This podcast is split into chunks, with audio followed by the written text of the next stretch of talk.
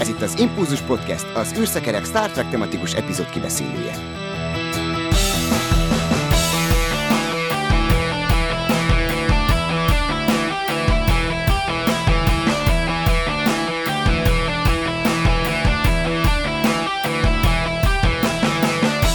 Szervusztok, kedves hallgatók! 168. adásunkat hallhatjátok, és a mai vendégünk pedig Erzsó. Köszöntelek itt a fedélzeten, szervusz! Szia! Sziasztok! És állandó műsorvezető társamat is üdvözlöm. Szia, Dév! Sziasztok! Hát Erzsó, téged nem nagyon lehet elkerülni azok számára, akik követik a Parallaxist és a planetology.hu-t. Legutóbb például vulkánokról, űrszemétről, fekete lyukakról volt szó. Ezt én is meghallgattam, de akik lemaradtak róla, azok ezt vissza is nézhetik, ugye?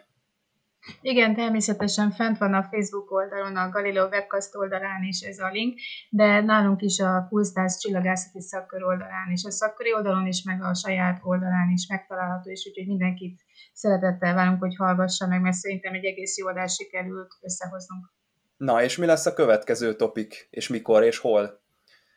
Hát nálunk ez a Geocafé, ez most úgy néz ki, hogy nyári szünetre fogunk menni, tehát elszőrcsölöm is egy jó kis koktélt, aztán majd ősszel csapunk bele, tehát eddig úgy néz ki, hogy pihenőre megyünk. Viszont egy másik vonal, amit te mondtál, tehát nem lehet elkerülni, tehát a Parallaxis vonalán viszont most fog beindulni igazán az élet, hiszen, ha jól rémlik, május 27-én fog beindulni a Planetokasz nevű műsorunk. Hát ez mindjárt szintén... itt van, kedves hallgatók, hát friss tartalom. Igen, ez...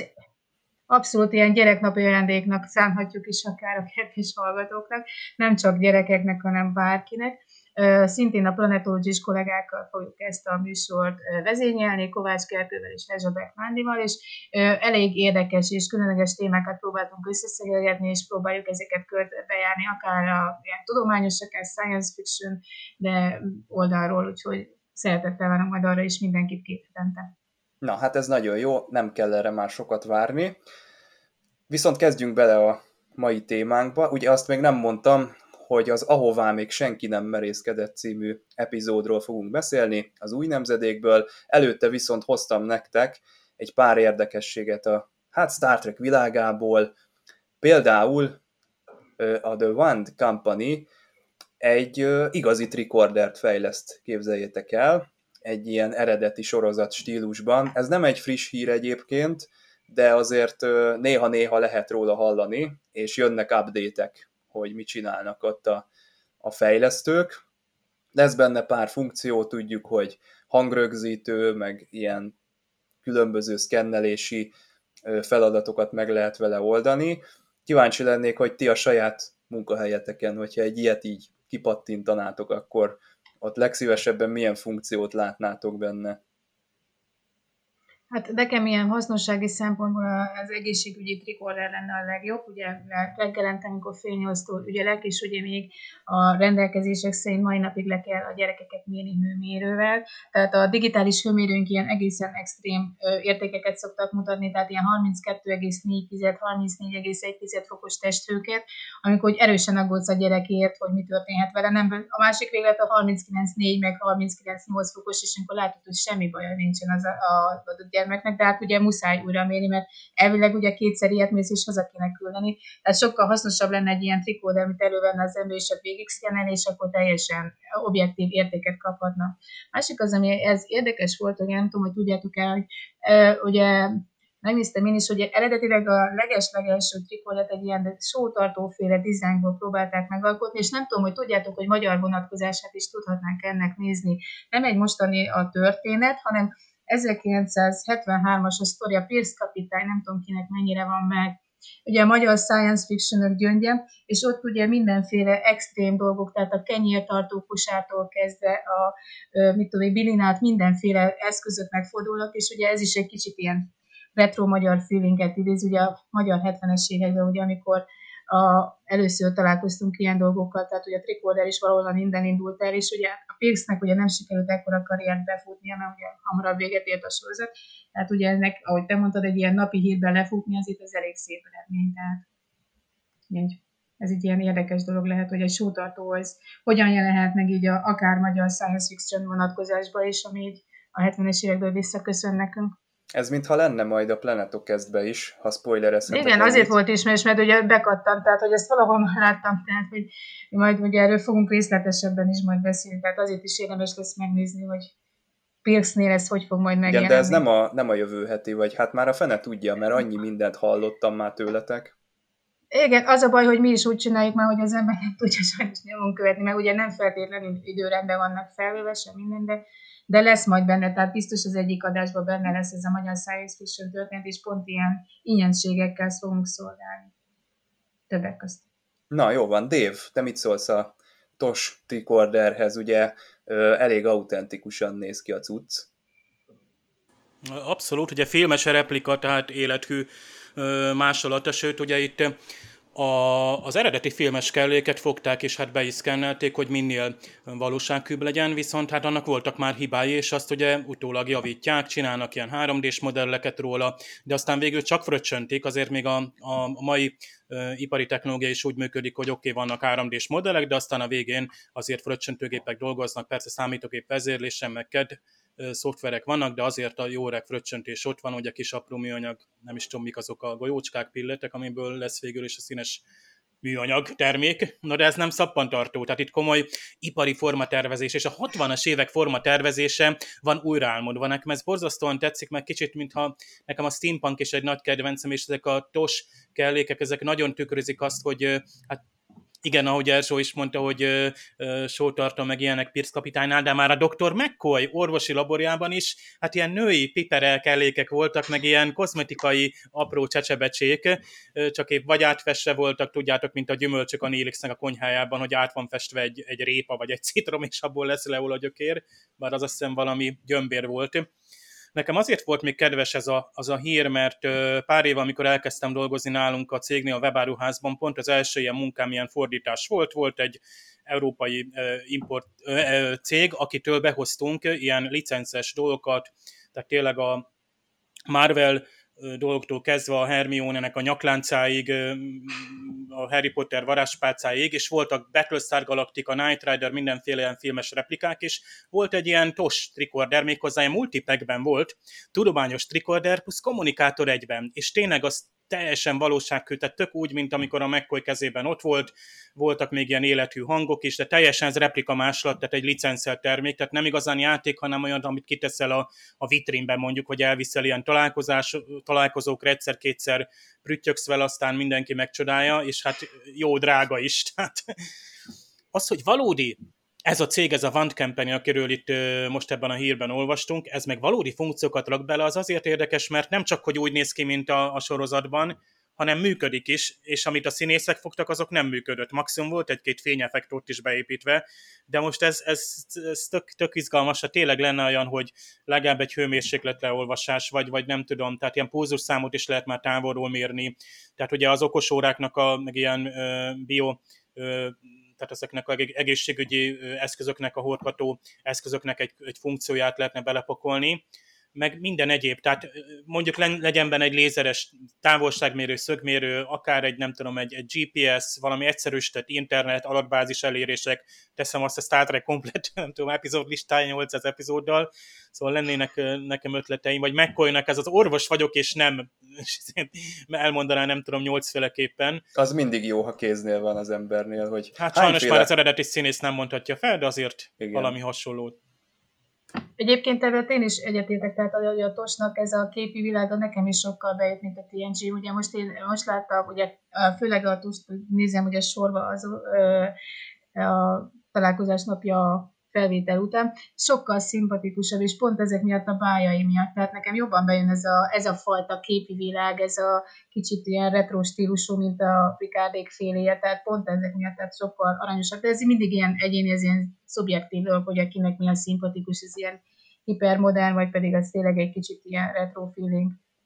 Igen, Dave, említettél itt más replikákat, ez a One Company, ez minthogyha én láttam volna tőlük ilyen Pokémon labdákat, meg mindenféle egyéb dolgokat produkálnak, úgyhogy lehet, hogy érdemes megnézni, aki ilyen hatalmas nagy geek arc, YouTube csatornájuk is van, meg azért szokták ezeket úgy nézegetni, különböző ilyen geek médiumok, review-kat csinálnak róla, érdemes megnézni. Persze, aki nagyon hajlamos arra, hogy ilyeneket megkíván, meg úgy nem tudja visszatartani magát, az inkább ne nézzen meg, mert lehet, hogy itt jó cuccok lesznek, aztán kinyitjuk a Pandora szelencéjét, és nem lehet visszacsinálni a dolgokat. Na de, azt hiszem, hogy valahol a StarTrek.com-on most ráakadtam egy olyan kis cikkre, ami azt taglalja, hogy a VR lehet napjaink holofedélzete, vagy lehet, hogy úgy unblock ez marad nekünk a holofedélzet, és igazából Dave, te szoktad itt mindig mondogatni, hogy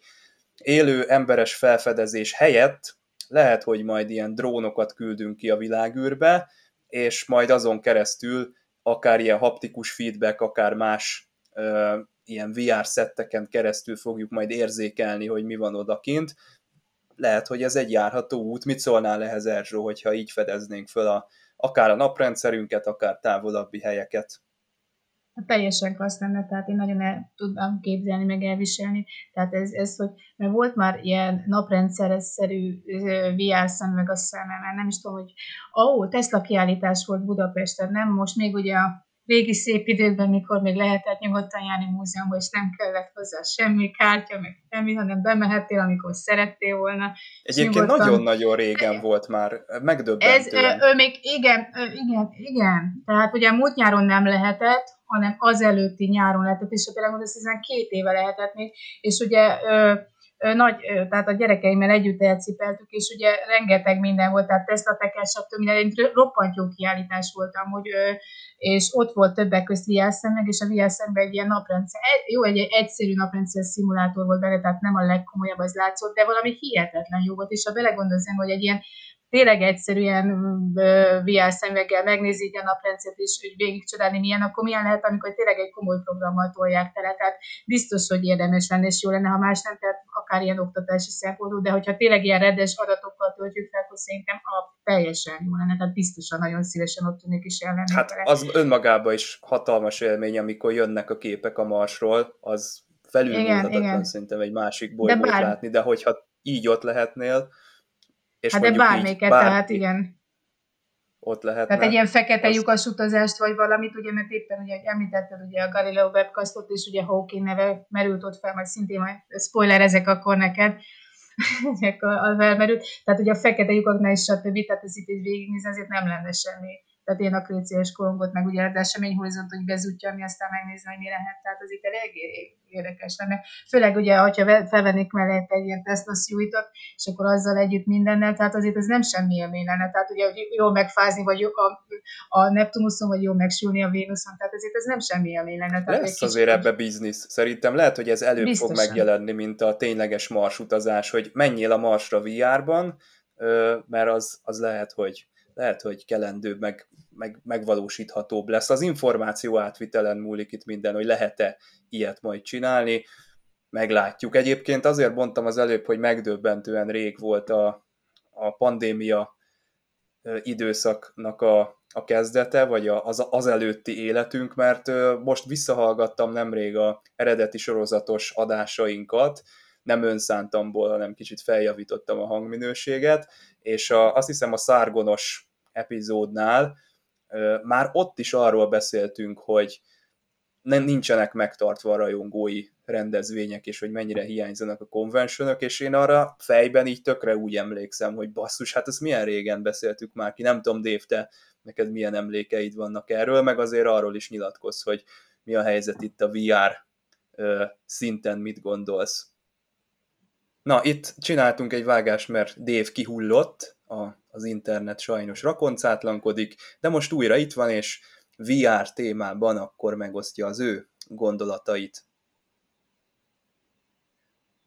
Hát a naprendszert mondtátok, és nekem rögtön eszembe jutott, hogy mint vidéki kisrác, amikor először a budapesti planetáriumban voltam, és mennyire lenyűgözött az előadás, hogy tényleg a teljes látóteredet betölti az, amit látsz, a csillagos ég, tehát jobban még, mint ha kimennél, főleg városban, és ez már szerintem ilyen holofedélzet elődje lehet, meg hát ott vannak a 3D-s mozik, de azok közül is inkább én az IMAX-et mondom, a valódi IMAX-el felvett valódi dokumentumfilmeket. Tehát amikor analóg, vagy nem tudom, IMAX kamerával kimennek, ilyen sztereó kamerákkal is, például az űrállomás, én azt láttam először 2009 vagy 2010, amikor megnyitott a pesti IMAX, és tényleg nem az űrállomás belső is gyönyörű volt, de amikor például edzettek ott a Csillagvárosban, letették a medence partjára a kamerát, és ott voltál. Tehát ott pedig azt egyszerűen a két szemed számára behozott két különböző szemszögből egy látványt, és azt elhitted, hogy ott vagy. Tehát a holóférjezet is így elhirdeti veled, mert egy ideig még csak ez lesz, hogy a szemedbe hoz be, vagy esetleg minimálisan tudsz irányítani, hogy ezek a VR élmények, és különböző, hát például egy drónkamerára felszerelt VR kamera, amit te élőben még irányítasz, mintha madárként szállnál, az egyszer mint veszélyes is, mert akkor kilépsz tényleg abból a közegből, amiben még biztonságban érzed magad. Tehát amíg sétaszimulátorok vannak, addig rendben van, addig körbenézel, lehajlok, hátranézek.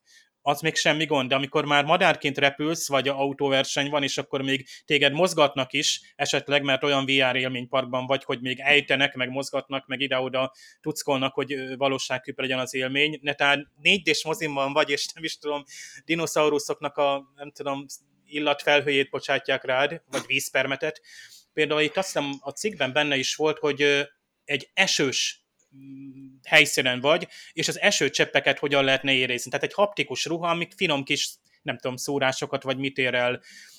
Tehát lehet növelni ezt az élményt. A holófedélzeten is, hát a jövőbeli holófedélzeten ott is gyakorlatilag egy ilyen holoanyag, vagy ugye projektorok, és gyakorlatilag szintetizált, tehát meg a transzporter is közrejátszik. Hatásokhoz hozzá lehet szokni, nem, Dave? Tehát aki sűrűn viározik, az lehet, hogy tudja kicsit kondicionálni magát, mert nekem az a kép van a fejemben, hogy régen, amikor megjelentek ezek a first person videójátékok, akkor sokan így kiestek a székből, tudod, meg így az autós játékokat is úgy játszottuk, hogy amikor kanyarodtunk, akkor így mi is így kanyarodtunk vele, tehát így döltünk be a székbe, és volt olyan, hogy én így kigurultam oldalra, így gyerekkoromban annyira akartam azt a kanyart bevenni. Hozzászokni tényleg. De ezt úgy megszoktuk. Lehet, hogy a VR-nál is ezt így lehet. Így lesz, és például a vezérlés is nagyon fontos lesz, hogy a tekezetben legyen, tehát például az, hogy a fejed mozgatásával körbenézzel, az már egy hatalmas. Már a 3D-s moziban még statikusan ülsz, azért 3D-s mélységet látsz inkább, de amikor már körbeforogsz, és a helyszín azt szerint változik. Egyébként a mostani 3D-s, hát nem 3D-s, hanem ilyen LED-falak, amiket a filmforgatáskon is használnak, és így működik, hogy valós időben generálja azt a képet, hogy a szereplő mögött dinamikusan változzon különböző szemszögben a háttér.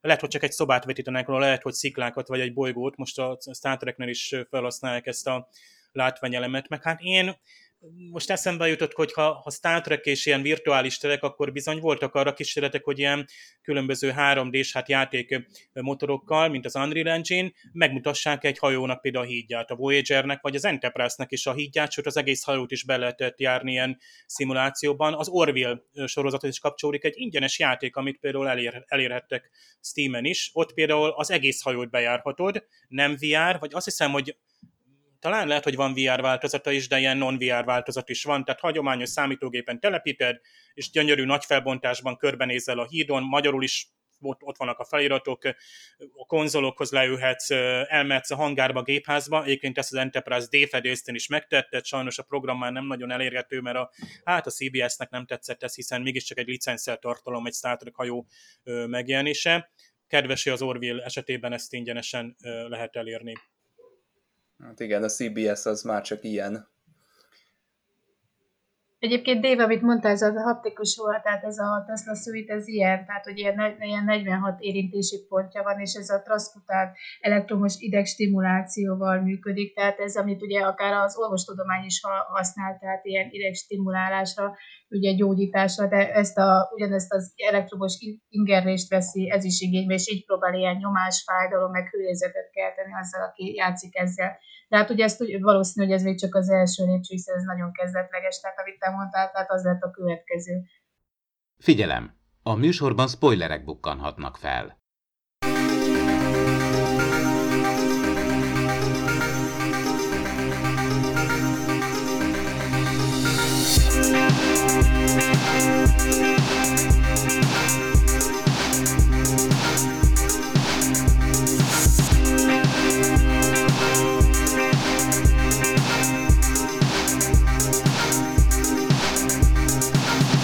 Nem tudom, ti hogy vagytok vele, de én imádom, amikor egy ilyen arrogáns, lekezelő vendégszereplő érkezik egy sorozatba, különösen a Star Trekbe, amikor tökéletes főszereplők közé érkezik, egy ilyen nagyon nagyképű és egy ilyen hajmeresztő dolgokat csináló embertípus. Itt van ugye most nekünk Kozinski, ez az, ami engem bevallom, ez az alapszituáció, ami berántott ebbe az epizódba, de nagyon jó a másik vendégszereplőnk is, ugye az utazó, aki egyébként Eric Meniuk, és képzeljétek el, hogy ő eredetileg Déta szerepére lett kinézve, és oda is castingolták, és egészen sokáig jutott a casting folyamatban, de végül is Brent Spiner kapta meg ezt a szerepet, de ebben az utazó szerepben is én nagyon megkedveltem a színészt, és fogjuk még kétszer látni majd az új nemzedékben. Azért jó ez a utazó szerep, mert végre egy nálunk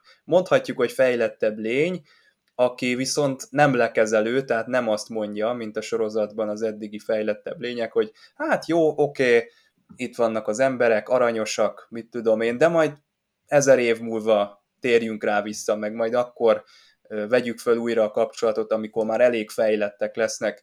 Jó, ő is valami ilyesmit mond egyébként ott a halálos ágyán, vagy amikor ott betegeskedik, hogy hát igazából most lettek az emberek érdekesek számára, de micsoda különbség, tehát azért ez egy decens úriember azokhoz a mindenható lényekhez képest, akik eddig a Star Trekben feltűntek. Hát ezzel abszolút egyetértek, mert éppen amit te mondtad, hogy kifejezi ugye, hogy most ért meg az emberiség arra, hogy találkozhassanak, de azzal kezdi a mondatot, hogy ne haragudjanak és elnézést kér érte, hogy ő neki ezt kell, hogy mondani. Tehát tényleg ilyen roppant alázatos.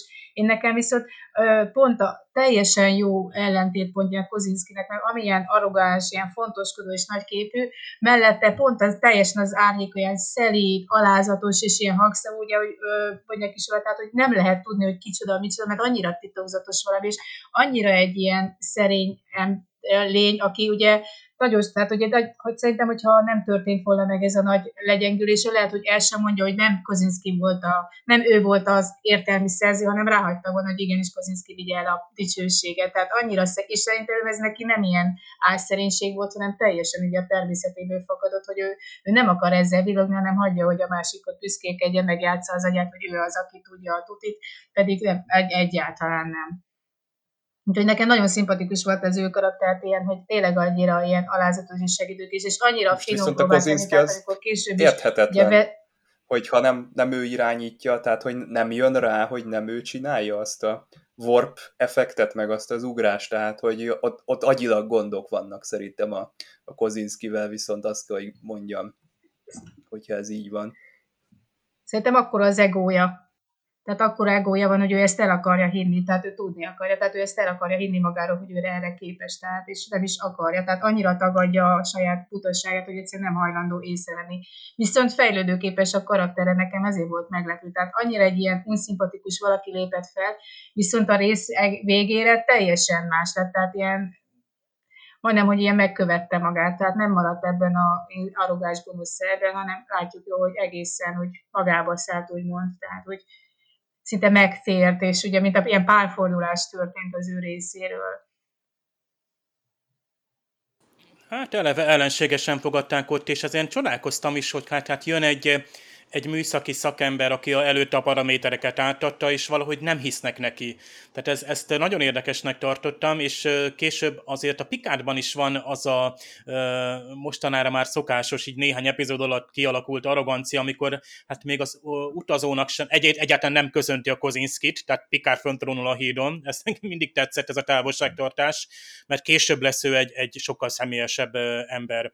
Aztán ő még az utazóval szemben is egy kicsit, hát nem arrogáns, de úgy kicsit, mintha felháborodva kérdezné, hogy hát a gondolat erével jutottunk ide. Hát a Picard ugye a technikai paraméterekben hisz, ugyanúgy, mint a Csillagfotta többi tagja, és ugye ezt nem tudja összerakni, ezt csak a Wesley látta meg, ezért nagyszerű, hogy már itt beleteszik Wesleybe azt, amit tudunk, hogy mi lesz majd ugye a 7. évadban, így az utazóval kapcsolatban is, és ezt a több milliárd fényéves ugrást, hát milliárd fényévekről beszélünk, hát ezt egyszerűen most beszélünk 13 milliárd fényévről, és már is eljutottunk mondjuk gyakorlatilag az univerzum kezdetéig, de azért itt az elején azt a néhány millió fényévet még a Picard is valahogy úgy meg tudja magyarázni, hogy valami baleset okozta ezt a nagy sebességrobbanást, de onnantól tovább, tehát itt van ez a végső határ. Senki nem jutott még idáig, és nem is lehet fölfogni. Ezért nagyon passzol ide az, amit megint azt mondanám, hogy mesés, hogy itt a Picardnak a francia nagymamia itt van, meg lángcsóvák vannak, és ilyen balett és zenekarok, de ez pont illik, hogy itt teljesen túlléptünk már azon, hogy a fizikai paramétereink működjenek. Tehát el kell hagyni azt, egyébként pont ebben a VR-os cikkben volt talán, hogy a holofedélzetet nem lehet megcsinálni, ha csak nem a fizikai állandókat nem változtatjuk meg, tehát valami intelligens szerves anyag kéne. Tehát itt is valami olyasmi, hogy túlléptünk már azon az anyagi határon. Tehát ez csak megjelenik egy Picardnak a anyukája vagy a nagymamája ott, és ezt el kell fogadni. És ez lesz a nagy lépés, mert most még csak Ferenket ismerünk meg, Klingonokat, napkitöréseket és novákat, de amikor ide eljutunk, tehát ehhez még tényleg kell az emberiségnek fejlődés, és a Star Trek nagyszerűen bemutatja, hogy igen, ehhez majd még meg kell érni. Az utolsó is azt mondja, még maguknak semmi keresnivalója nincs itt, már nem ezen a helyen, vagyis ezen a helyen, de ebben az állapotban, hogy ezt meglássák, mert még úgyse tudják felfogni, akkora nagy csoda. Tehát az ember nem képes még befogadni ezt egészet, és nem is csak a technológia miatt, hanem hogy talán pont még lelkileg nincs ott, hogy ezt a tér, idő és gondolat, sebesség és utazást, ezt az egészet összerakja, a Wesleynek meg van ehhez tehetsége. Két dologot mondtál, ami nagyon megfogta, ez az intelligens szerves anyag, amit mondasz, ugye, hogy az kellene a holófedélzethez. De hogyha belegondolunk, hogy az utazó végül is ez, tehát akivel működik ez egész szerkezet, tehát ő, ahogy ezt működtette, úgymond a gondolat erejével, tehát ő adta ezt a pluszt hozzá, amit te mondtad, ő ez az intelligens szerves anyag, amit ő működött ez, hogy tényleg ez a 2.700.000 fényévet, vagy utána még többet tudjanak utazni. Tehát ő volt ez a plusz hozzá, ez az a bioenergia, a gondolatérvel, amivel ezt működtette. Másik az, hogy mondtad, ugye, hogy az emberiség még nem képes erre, ezt ugye Wesleynek is mondta, ugye, hogy a képletet, amit ő meglátott, és hogy ki volt akadva az utazó, hogy ezt ne is említse, tehát hogy ezt felejtse, tehát azért nem szabad mondania, mert ugye nem érettek még erre rá, tehát ez nem bírják befogadni. Ez ponton egyébként, hogy napi szinten fordul elő, ugye, hogy a tankönyvek tele vannak általában hibával. És ugye elsősöket tanítok, amely azt jelenti, hogy 20-ig tanulunk számolni, 0-tól 20-ig. És simán belefutottunk olyanba, hogy -2 vagy -5 jött ki megoldásnak, kivonásnak, mert felcserélte a tankönyvkiadó a számokat. És akkor néztek rá, mint a moziba, hogy ez most mi. És akkor én is nézek rájuk, hogy ez most mi. És akkor most mit csináljunk? Tehát akkor van, amikor az ember viccből így elszámolgat velük -1 párig, így lefele, de mindig mondom nekik, hogy erre ti még nem vagytok képesek, nem kell tovább számolni, mert még korai. Tehát oda ahhoz, hogy felfogják, és ez valami ilyesmi. Még gyerek nem merészkedett. Igen, ahol még egy 7 éves nem merészkedhetett. Mondtam is nekik mindig, hogy ez már másodikos, meg 5-es tananyag, úgyhogy ugorjunk és az első osztályba, aztán maradjunk a 2 meg 4-nél, mert ez egy kicsit sok még nektek. És pont ez volt az utazó is, tehát teljesen meg volt ijedve, amikor Wesley ezt észrevette meg. Hogy nekem azt tetszett nagyon ez a színészi játék, ugye mondtad, hogy jó felnőtt a színész a szerepéhez, amikor ugye Wesley javasolgatta, hogy hogyan kéne beállítani, még a leges-legelején, még a leges-legelső álmok futásuk előtt, ugye, hogy fogalmazzák, hogy nagyon, amikor ugye megmutatja Wesley, hogy hogyan lenne jobb, hogyan lenne hatékonyabb, és ahogy ránéz az utazó, tehát nem mond semmit, de az a tekintet, ahogy ránéz, ez az eszméletlen csodálat, meg ez az elismerés, amikor leesik meg, hogy igen, ez egy zseniális gyerek, amit eddig soha senki nem látott meg benne, mert mindenki ugye így lepatítja, hogy ez a mit keres itt ez a gyerek, csak a háziát írja, meg ki ez a gyerek, és akkor amikor kikéri magának, hogy ugye őt Wesleynek hívják, ez a tudjuk ki vagy, tehát, és mindenki olyan izének veszi, tehát ilyen hamupipőkes szerepel, akik semmibe sem néznek, egyedül tényleg az utazó látja meg benne azt a lehetőséget, ami tényleg később lehet. És ez a tekintet, ez az, amikor átállítja, és ez nekem az annyira szimpatikus, és olyan jól játsza a színész, tehát nem is tudod semmit sem mondani, meg dicsérnie, csak hogy ránéz, és akkor ragyog a feje, hogy igen, ez az, ami. Rokonlelkek. Igen. És az utazón ugyanúgy keresztül néznek a többiek, mint Wesley. Tehát a Riker csak tök későn veszi észre, hogy az utazó már eltűnik, pulzál, és a Wesleynek se hisznek, tehát úgy szólván átnéznek rajta, mit keres itt ez a gyerek, hát iskolai foglalkozása van. Egyébként ez nekem nagyon tetszik, gondolom neked is, Erzsó, hogy az ideális iskola, bemész a térhajtómű mellé, és akkor ott tanulsz, tehát elmélet és gyakorlat. Igen, tehát nem ilyen, nem ilyen tényleg ilyen nagyon szimpatikus, meg az, hogy oda mehet és oda nyúlhat hozzá, amikor, hogy is jelk az izgiszóra, hogy menjen el onnan és ne piszkálja, tehát hagyja békén, miközben van hozzá. Az utazó meg tök lazán oda hívja, mert neki rögtön leesik a tantusz, hogy ugye ez egy ilyen gyerek. És egyébként szerintem ez ilyen nagyon jó pedagógus ilyen képessége benne, hogy ő meglátja a lehetőséget, és nagyon tapintatos, tehát később is, amikor Picardra rábízza, akkor is mondta, hogy úgy bánjon vele, hogy mégsem tudatosítsa benne a kölyökbe, ugye, hogy ő milyen zseniális. Tehát ő sejti ezt, ugye, hogyha a gyerekre ugye azt mondjuk, hogy állandóan azt tűnik a fejére, hogy milyen szuper vagy, te vagy a legjobb, akkor tudja, hogy ugye kicsit el fog szállni az egója. Tehát olyan nagyon finoman kell terelgetni ahhoz, hogy ugye ezt a tehetségét ki lehessen bontakoztatni. De ez aranyos tényleg, amikor, hogy miért pont Mozart, tehát ez nagyon különleges nekem, hogy ugye annyi minden zsenit lehetett volna felhozni a történelem során, és hogy miért pont Mozart, tehát, és miért pont a zene, tehát nem Einstein, vagy nem egy Hawking, vagy korai volt. Ez nem ilyesmi, hanem Mozart. És ez tök jó egyébként ötletnek. Meg ugye sokkal intuitívabb a zene, mint hogyha egy tudósnak a tudományhoz való hozzáállásával példálóznak. Az is biztos egy lelki kapcsolat, nem csak egy szellemi, hogyha ilyen nagy tudósokról beszélünk, de azt a zenét szerintem úgy minden néző átérzi, nem?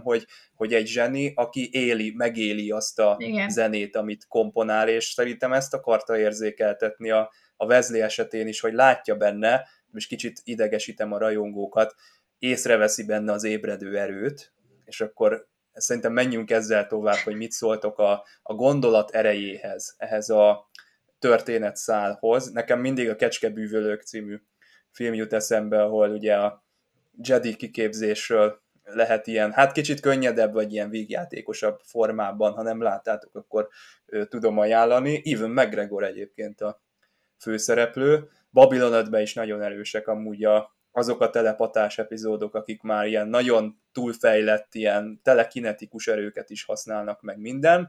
És hát most Elon Musk is, lehet, hogy Erzsó ebben te vagy up to date, megcsinálta ezt a malacos kísérletet.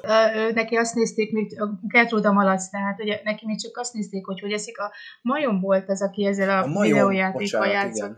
Majom volt, hogy az közben is várjuk csak.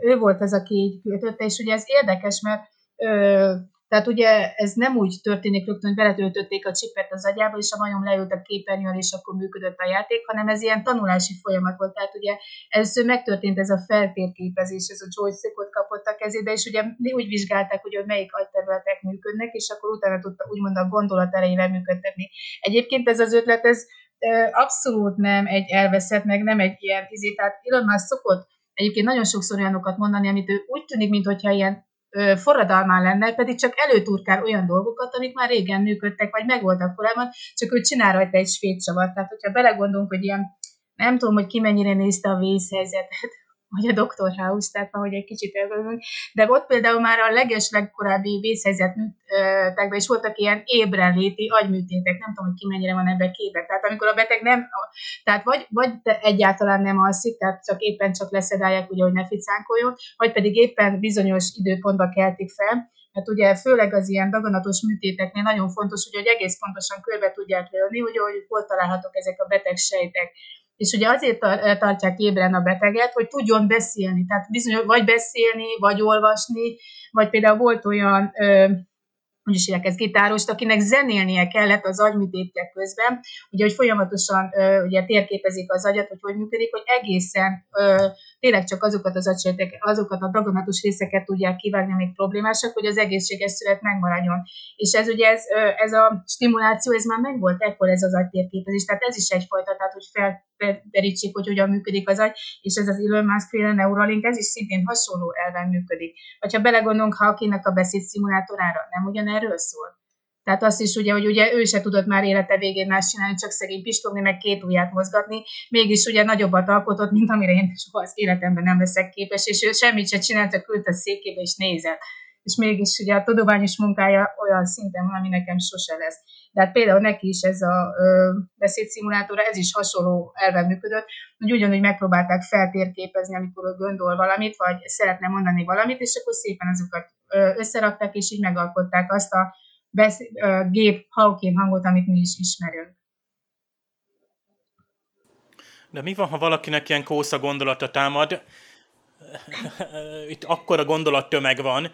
Hát itt nekem rögtön a Voyager epizód, az a random thoughts jut eszembe, egyébként pont ezzel él, ezzel a kifejezéssel az epizód is az eredetiben. Ugye ott a Voyager egy olyan bolygóra jut, ahol ugye hát a gondolatoknak bizony jól le vannak szabályozva, ilyen erőszakos gondolatok azok ki vannak tiltva, hogy a társadalomból az agressziót kiöljék abban a társadalomban, és bizony hát Bernard Torresünk, aki félig klingon, hát ő neki bizony rálépnek a lábára, és hát van egy-két bosszus gondolata. No, de hát mit se terít rá, és tovább megy, de sajnos ez a bosszus gondolat úgymond elültetődik egy illetőnek a fejében, és akkor így sajnos hát ráadásul ki is használják, és elkezdenek hát üzletelni ezzel ilyen erőszakos gondolatokkal. Na most hát persze, hogy vannak ilyen kósza gondolataink, és megint az, hogy amit az utazó is mond, hogy tényleg olyan, mint a zene, hogy hatalmas fegyelmezettség kell hozzá, tehát intuíció, és ugye, tehát ahhoz, hogy hogy a hajtóművet úgy kezelje, vagy a tér és idő, vagy az űr és az idő és a gondolat egyként működjön, ahhoz hatalmas mentális fegyelem kell. Tehát a Wesley az előhírnöke valószínűleg, aki egy ilyen fiú, és hát bátorítani kell, de tényleg senki ne tudjon még róla, mert ugye nem lenne jó, tehát csak a nagyon távoli jövőben lesz majd az mondjuk hétköznapi, amit amilyen képessége a Wesleynek van. Tehát addig ő is ilyen különc lenne, vagy ilyen outsider, mint ahogy az utazó volt a Kozinski mellett, hogy hát asszisztensként ott van az ő árnyékában, és nem fedheti fel magát. Tehát ehhez egy végtelen szerénység is kell. Miközben tudjuk, hogy a zseniknek azért van egójuk, sőt bizony kell is egó. Vagy lásd, egy orvosnak is kell az egó, kell a magabiztosság. Most tényleg a House-t is lehetne példának mondani, hogy miért olyan iszonyúan arrogáns, mert rohadt nagy az önbizalma. És biztos abban, amit csinál. Tehát ha nem lenne meg ez, akkor hát képzelj el egy bizonytalan orvost.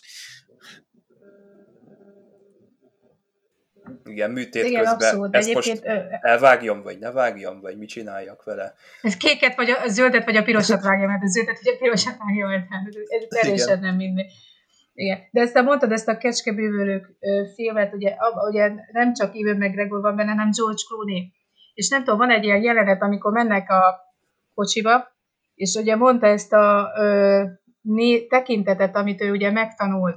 És akkor ugye mondja Ewan McGregornak, hogy én most úgy nézzek rád, és egyébként az akkora jó, hogy én ránéz, és akkor látjuk a Clooney fejét, és az Ewan McGregornak, és így nézed, hogy és a Ewan McGregor is ugye próbálja, ugye, ahogy is ilyek, ugye a Bob összerakni, hogy milyen tekintetet kellene neki látni, amit ugye nem tudja érzékelni, tehát hogy ezt a tekintetet, de egyébként tényleg jó, érdekes egyébként ez a film, tehát nekem azt tetszett benne a legjobban, hogy ugye ez a orosz-amerikai hidegháborús kezdetekre, tehát ugye az űrkutatással is ugye elég sokat szoktuk foglalkozni, mert ugye az előző Geokafi adásunkban Gagarin volt ugye az egyik téma, és ennek kapcsán is ugye sokat beszéltünk erről, meg ugye most volt a nagy 60-as évforduló, hogy ugye hogy hogyan kezdődött ez az egész sztori az oroszok meg az amerikaiak között, ez a hidegháborús ízés, ugye ez is nagyon erre utal, hogy ezek a pszichotikus dolgok, ezek a gondolatizé dolgok, hogy működnek, ugye, hogy bekattantak az amerikaiak, hogy az oroszok már biztos ott tartanak, hogy ők olyan telepatikus képességekkel rendelkeznek, hogy képesek az amerikai elnököt irányítani. És ez olyan aranyosan mondat, hogy ők azt hiszik, hogy mi azt hiszük, hogy mi hiszük, hogy ők hiszik, és akkor végighallgatod, és akkor nézed, hogy aha, és akkor azért kezdenek el az amerikaiak is ilyen kísérletet folytatni, mert biztos, hogy az oroszok is csinálják, mert a franciák azt mondták, hogy valószínű, hogy az oroszok ezt csinálják. Tehát, hogy ezek is, ugye ez ebből indult, és egyébként ez roppant érdekes, hogy ez tényleg, hogy ez hogy működik, vagy működik-e egyáltalán. És egyébként van egy ilyen fricska, hogy ez, ugye tudjuk, hogy az oroszok elég különleges ilyen állatkísérleteket végeztek, ugye eléggé ilyen, hát mai szemmel szadistának gondoljuk, de itt is megvan ez a fricska, amikor ugye az anyaállat vizsgálta, hogy a kicsinyének a félelmét érzékeli, és ugye ez az amerikai felhördülés, hogy milyen szadisták az oroszok, és hogy csinálhattak ilyet. És ugye pont ennek az ellentét ez a hippi mozgalomféle, amikor nagyon tetszett hogy kik ez a Jézus Krisztus, Lao Tse és Walt Disney, hogy behozták egybe, és az ő ugye elvei alapján próbálták létrehozni ezt a békehadtestet, amit éppen te mondtál, Lév, ugye, hogy ne az erőszakkal oldják meg, hanem ez a békés és a gondolat segítségével, tehát ebben nagyon egy érdekes alapdolgok vannak benne, annak ellenére, hogy vígjáték, szerintem, hogyha az ember belegondol, azért vannak benne elég mély gondolatok, hogy tényleg ezt hogy mit lehetne. Tehát ugye mondta, hogy egy műanyag kis vacaknak tűnik az a halálos fegyver, de tényleg az nem csak egy műanyag fegyver, hanem ez tovább lehetne vinni is. Igen. Na, egy kicsit visszakormányzom a témát a Star Trekhez, ehhez az epizódhoz. Ugye itt említettétek, hogy kósza gondolatok, mi van, hogyha kitörnek. Hát itt kitörnek azért. Van egy tárg, amit a Worf lát, egy orosz vaddisznó, azt hiszem, aki ezt a szerepet eljátsza, és a stábtagok szerint rettenetesen büdös volt, nehéz volt megszabadulni a Csaba, ne haragudj, de egy vaddisznó. Egy vaddisznó hogyan játszik el egy szerepet? Tehát én gurultam, amikor ezt... Tehát gondolom volt egy casting. Utána sokat próbáltak vele. Igen. Aztán sminkelték szegényt. És ahhoz kell egy orosz vaddisznó Los Angelesbe. Tehát ha ezt megmondod nekem, akkor... De Dave, hát nem lehet, ebből az igazán a poén, hanem hogy hívták a vaddisznót, azt emlékeztek, hogy Émilúnak hívják a vaddisznót. Tehát ez az orosz vaddisznó egy tart szerepébe, és hogy hívják Émilút. Hát ez nem. Tehát ez tényleg már minden határon túl van, tehát nem is tudom, mit lehetett volna. Még talán, hogyha rózsaszínű lett volna, talán még van ilyen szivárványszín, akkor lehetett volna még egy cifrába. És ez még csak 87, tehát azért még itt hidegháború van, bár hát szerintem ugye a Worfnak az orosz eredete, vagy a nevelőszülei orosz származása, az se véletlenül került be később ugye a Star Trekbe.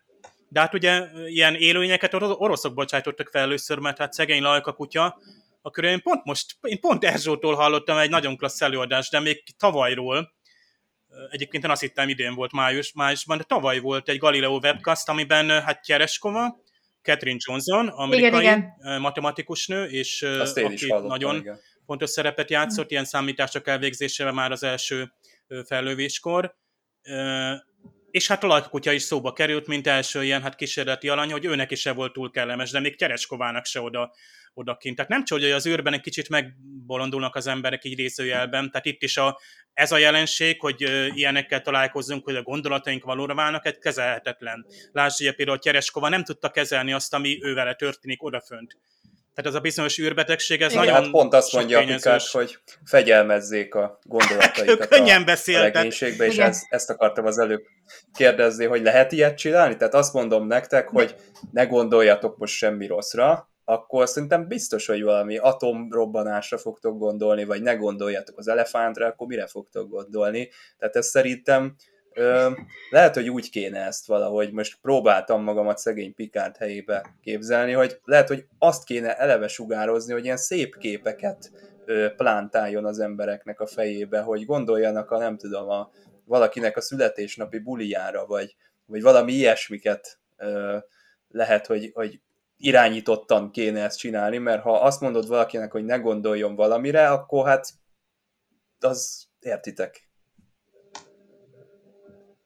A... Egyébként érdekes, hogy kinek mindig jelent meg a gondolatában. Igen, tehát, ahogy mondtad, ez a félelemnek, ugye valakinek pozitív lett, ugye Pikárnak ugye a nagymamája, meg ugye a Targ is, ugye ez is egy pozitív, de ugye valakinek tényleg ilyen rémálmok, meg tűz, meg ugye amikor kilép Pikár majdnem az űrbe, az se éppen, ugye, és halálra rémült, tehát nem feltétlenül ilyen pozitív élmények jöttek, és én szerintem, hogyha, tehát ez is eléggé ijesztőt nekik, meg ez amit mondtad, hogy ezt kellett volna Pikárnak, szerintem ő ezt próbálta valahogy a maga ilyen, lehet, hogy nem a legtökéletesebb módján mondani, hogy próbáljunk a sikerre gondolni, meg támogatni az utazót, tehát ez valahogy azzal próbálta talán irányítani gondolatot, hogy mindenki fókuszáljon az utazóra, és ha azt mondjuk, hogy vagy lehet, hogy azt kell mondani, ne gondoljunk az utazóra, és akkor gondolt volna mindenki az utazóra. Igen, az mondjuk és jó akkor, volt, igen, hogy azt mondta, hogy az utazó épségét. Hogy sikeres legyen.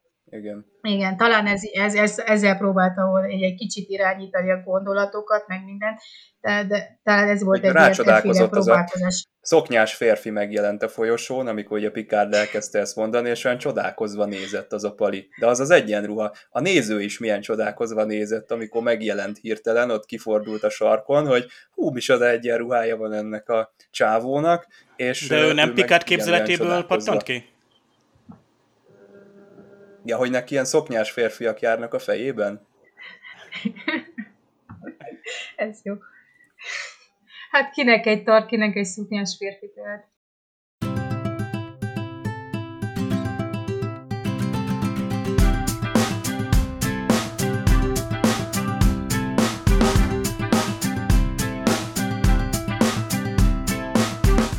Csak egy felülvizsgálat, illetőleg beigazítás, beszabályozás, amire sor kerülne. Senki nem gondolta, hogy ilyen nagy horderejű lesz ez az utazás, illetőleg hajtómű felturbózás, amit majd a Kozinszkék végeznek. Felülvizsgálatról beszél a magyar szinkron, itt igazából adjustment, tehát szabályozás, hozzáigazítás, tehát amikor finom hangoljuk, behangoljuk az adott műszert, ami mondjuk éppenséggel új, vagy éppen nagyobb teljesítményt várunk el tőle. Picard úgy írja le azt az egész folyamatot, hogy tesztelik a térhajtómű sebességbírását és tartósságát. Itt igazából ilyen intermix formulas, meg different ways of entering warp-speed, tehát természetesen másról beszél az eredeti változatban. Aztán később ilyen alapvető félrefordítások vannak, miszerint Riker azt mondja, hogy the specs that Kozinski sent us, tehát a specifikációk, amiket Kozinski átküldött nekünk. Gibberish, azt mondja erről a Riker a specifikációkról, vagyis hogy hát ilyen össze-vissza zagyvaság, üres fecsegés, locsogás, tehát semmi értelme nincsen. Na most a magyarban a Riker meg azt mondja, hogy Kozinskit fogják átküldeni, és szerintem valami nem stimmel. Tehát itt egy mondatot egyszerűen elértett a fordító.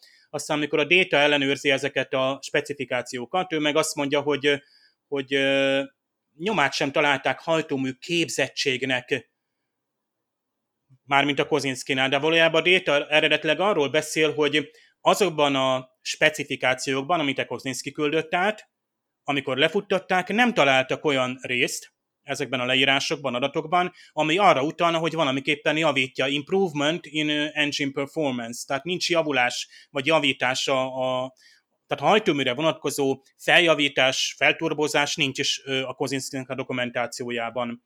A magyar megint egy picit homályosan fogalmaz. Ami még feltűnt a magyar változatban sajnos, hogy a Csaba fölhívta múltkor a figyelmet rá, és nagyon jó volt, hogy a zenei aláfestés ebben az epizódban egyszerűen kiváló. Majd erről szerintem fogsz még te beszélni, de viszont én röviden annyit mondok, hogy magyar zene alig észrevehető volt, az effektek teljességgel eltűntek, tompák voltak a háttérben, míg az angol eredetiben a zene és az effektek olyan hangerőek majdnem, mint a beszéd. És rendkívül kifejező ez a zene, ahhoz képest, hogy 80-as évben vagyunk, nagyon egyedi és jó a zenéje kifejezetten ennek az epizódnak.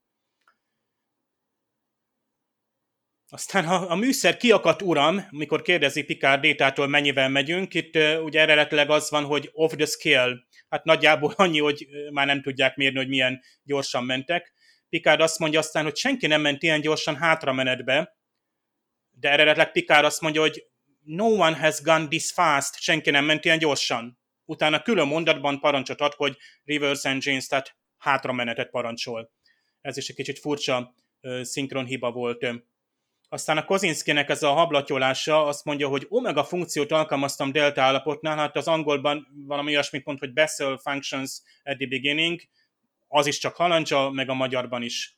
Riker megint azt mondja, hogy halandzsa íze van ennek az egésznek. Aztán hát Wesley, amikor megfogalmazza ezt az egészet, tehát amikor az utazónak elmondja, hogy ő rájött, hogy mit csinál, mik ezek a képletek, amiket alkalmaz, egyáltalán milyen módszerrel mozgatja az egész hajót így, azt mondja, hogy space, time and thought aren't the separate things. Tehát a tér, az idő és a gondolatok nem különálló dolgok. Viszont a magyarban hát kicsit ez a tér helyett az űrt, ezt én nem nagyon szeretem, mert space-time az téridő, vagy téridő-kontinuum, nem űridő. De találkoztunk már Star Trekben is, hogy űridőnek fordítják bizonyos sorozatban. Tehát Wesley is azt mondja magyarban, hogy az űr, az idő, meg minden nem különálló dolgok. Hát az a minden, az a gondolat, az pláne, hogy le kellett volna fordítani magyarra. Tehát a Wesley nem azt mondja, hogy minden, hanem hogy tér, idő és a gondolatok. Tehát ez a három dolog tartozik egybe, és nem különálló dolgok. Aztán van egy ilyen szinkron hiba, hogy amikor Rikerék lent vannak a gépházban, a Picard a hídról szól, hogy készenlét egyes, a magyarban a Picard mintha ott állna mellettük. Tehát teljes hangerővel szól. Aztán hát a Targról kiderül, hogy ilyen kittiket, vagyis cicamica, ez nem hiba, inkább csak aranyos, ugye itt, ahogy a Tasha és ő elő tényleg odaugrik egy cica, egy ilyen ginger, tehát ilyen vörös bundájú cica, aki lehet, hogy később Spot megformálója lesz, vagy eljátsza Spotot, hogy ilyen szépen fejezzem ki magam. És megint egy fura hiba, hogy a Picard, amikor ott a balettozó, ugye a nem is de a balerina van, mert először van ugye a kis ézene, és aztán van ugye a balettos.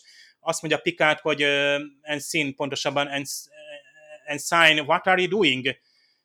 A magyarban a Picard azt mondja, hogy Ens vagy Ensign mit művel maga itt, tehát a zászlós rangot, amit az angolban hát kimondanak, hogy Ensign, a németben egyébként ilyen Ensign, így ejtik ki, nem is fordítják le.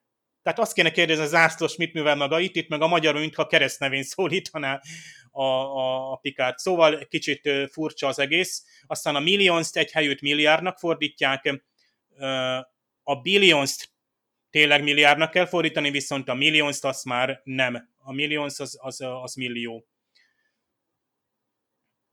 Szóval ezek voltak a furcsaságok, és ha már Ensign, akkor acting Ensign vagy Ensign lesz a Wesley, tehát gyakorló zászlós, ez egy jó megnevezés szerintem a magyarban, és hát azt hiszem egy erőát is fog cserélni majd már a következő epizódtól.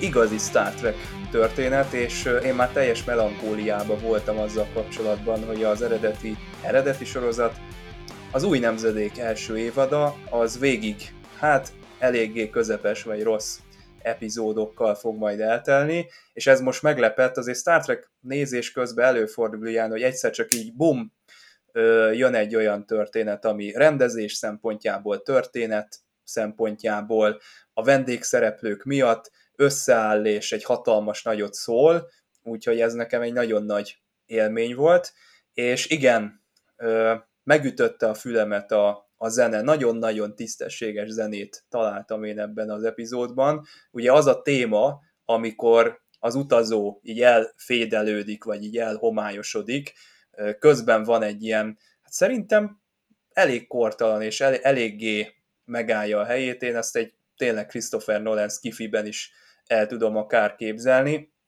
Dave mondta, hogy a magyar verzióban kicsit, mint a halkabb lenne. Ez nem biztos, hogy a magyar verzió keverése miatt van, vagy ők rontották volna el, hiszen azok a Star Trek magyar szinkronos verziók, amik rendelkezésünkre állnak az internet miatt, azokat valaki fölvette a tévéből. És nem biztos, hogy olyan jó minőségben történtek minden esetben ezek a rögzítések. Lehetséges, én azért megadom azt a bizalmat, hogy eredetileg az jól volt keverve, és hallható volt a zene, de én egyébként helyek közben azért úgy felfedeztem abban is a dolgokat. Nyilván nem olyan, mint a Blu-ray-en, amikor megnézi az ember, ahol újra is keverték meg mindent, tehát felpimpelték kicsit a hangzást, de azért aki nagyon keresi, az megtalálja ezt a zenét. Én külön is rákerestem, és nekem ez bekerült az állandó soundtrackek közé, amit majd önmagában is mindig meg fogok hallgatni, szóval csodálatos, azt kell, hogy mondjam. Dave említette, hogy Picard kicsit, mint hogyha arrogáns lenne, vagy nyersen reagálna.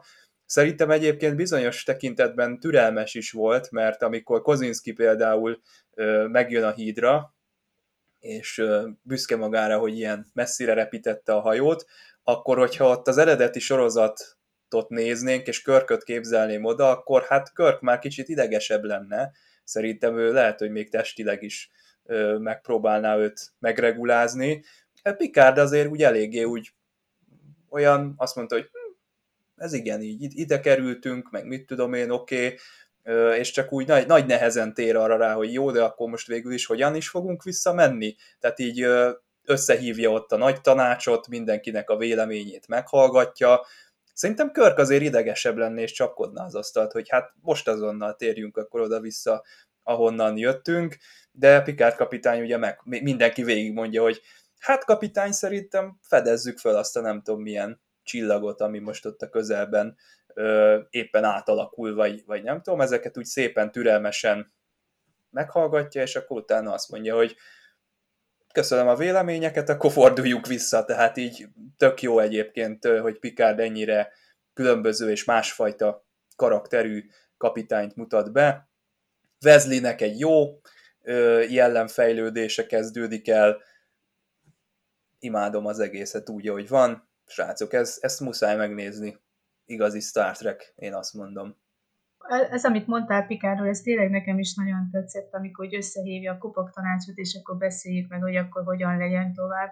Tehát ugye ez, amit hiányol az ember ilyenkor, ugye tudjuk, hogy Spock nem ennek a sorozatnak a része, de ez a fascinating, ez hiányzott innen egy ilyen rövid és tömör összefoglalása a helyzetnek.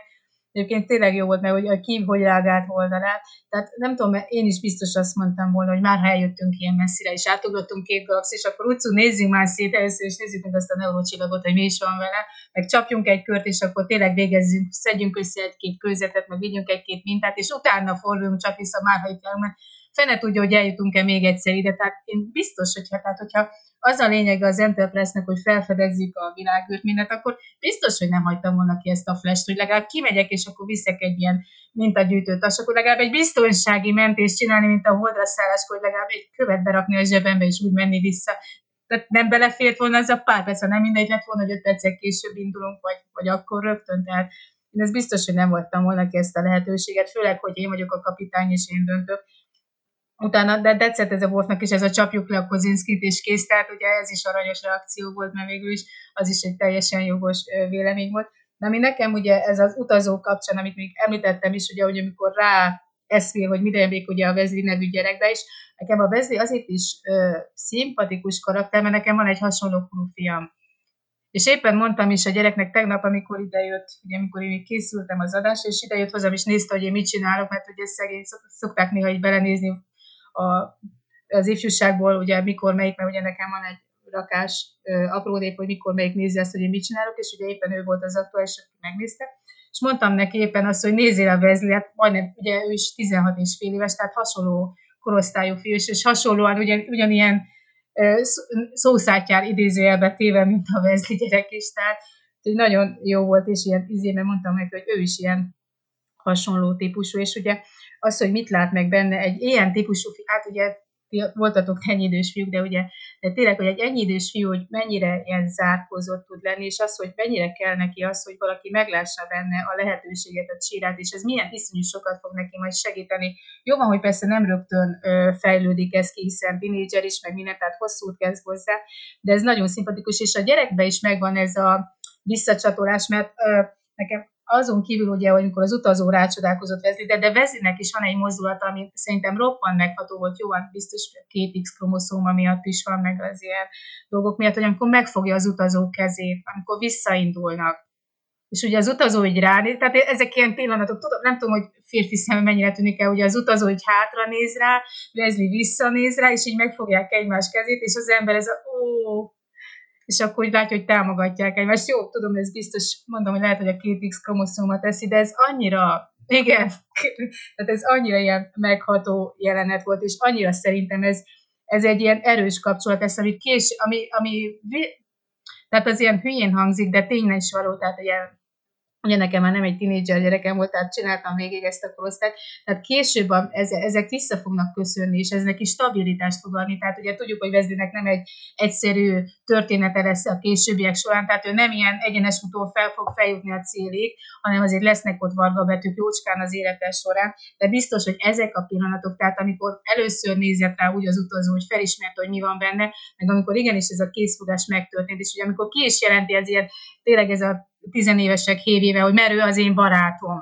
És ugye, hogy mindenki menjen a fenébe, és a hülye felnőttek ezt nem érték meg, és ez is annyira őszintén is izgat, és ez biztos neki egy hatalmas nagy tartást fog később adni, annak ellenére, hogy egy csomó minden fog történni, de ez neki valahol ez segíteni fog, hogy tényleg később azzá legyen, amivé lennie kell. És ezt mondom, hogy ez a jelenet, ez így nekem, ez nagyon így megmaradt. És mondom, hogy sajnálom azt a közvetítést. És az aranyos volt ugye szintén, ami ilyen felnőttség kezdete volt, hogy anyunak ne szóljunk, majd később megtudja.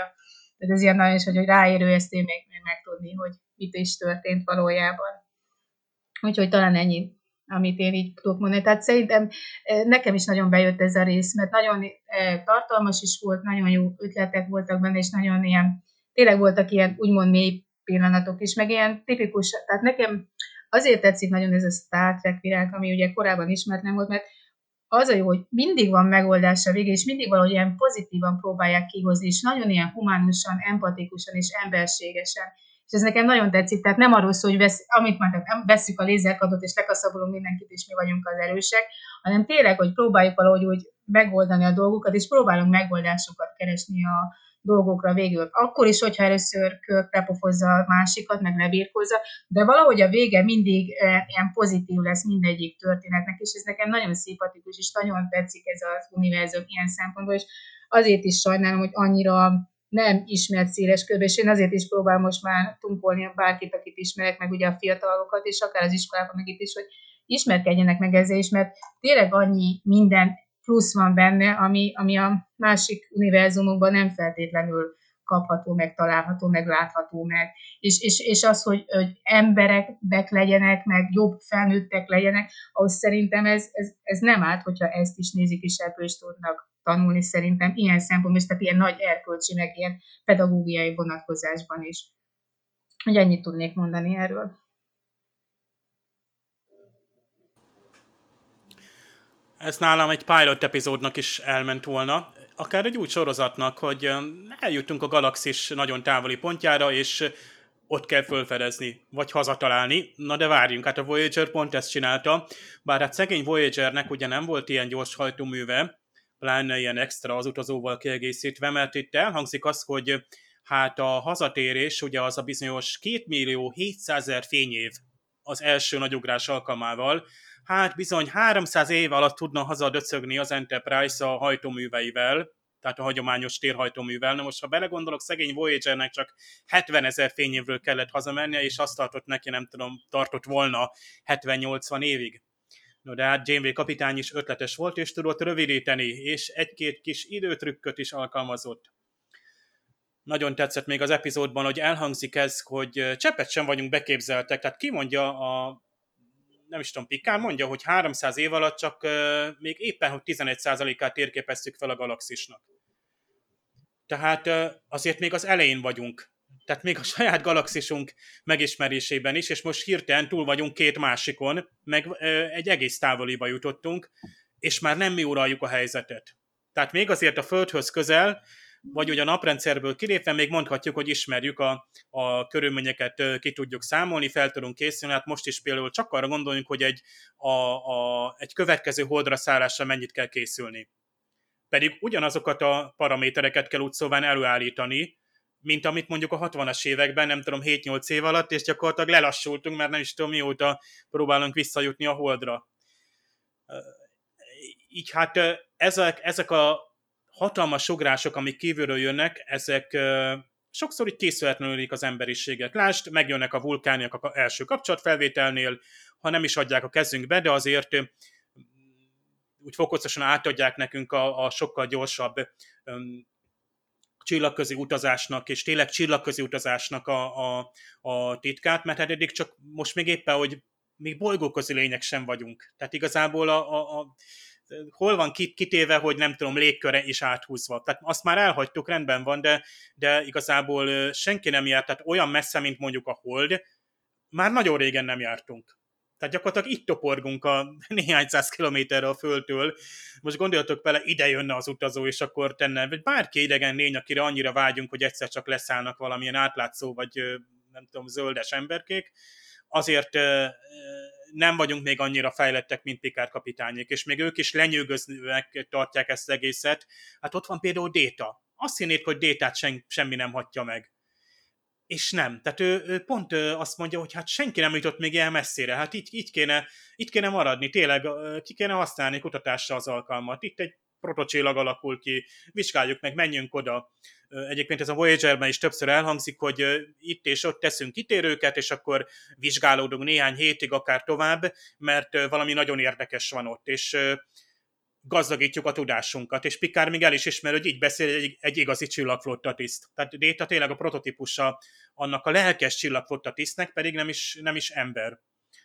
És a másik prototípusa az meg pont Wesley, akinek ott van a tisztelete, az érdeklődése, a figyelmessége, tehát jön egy vendég a hajóra, és nem a kozisz körül beszélek, hanem az utazó, aki ott azon a munkállomáson dolgozik, és Wesley azonnal így megkörnyékezi, mint amikor egy inas fiú oda megy, és még csak figyeli a mestert, és még hozzá nem nyúlhat egyszer számhoz se, de majd aztán később be lesz avatva, vagy fölismeri, hogy ezt a műveletet így és így kell végezni, és ennek egy mester nagyon tud örülni.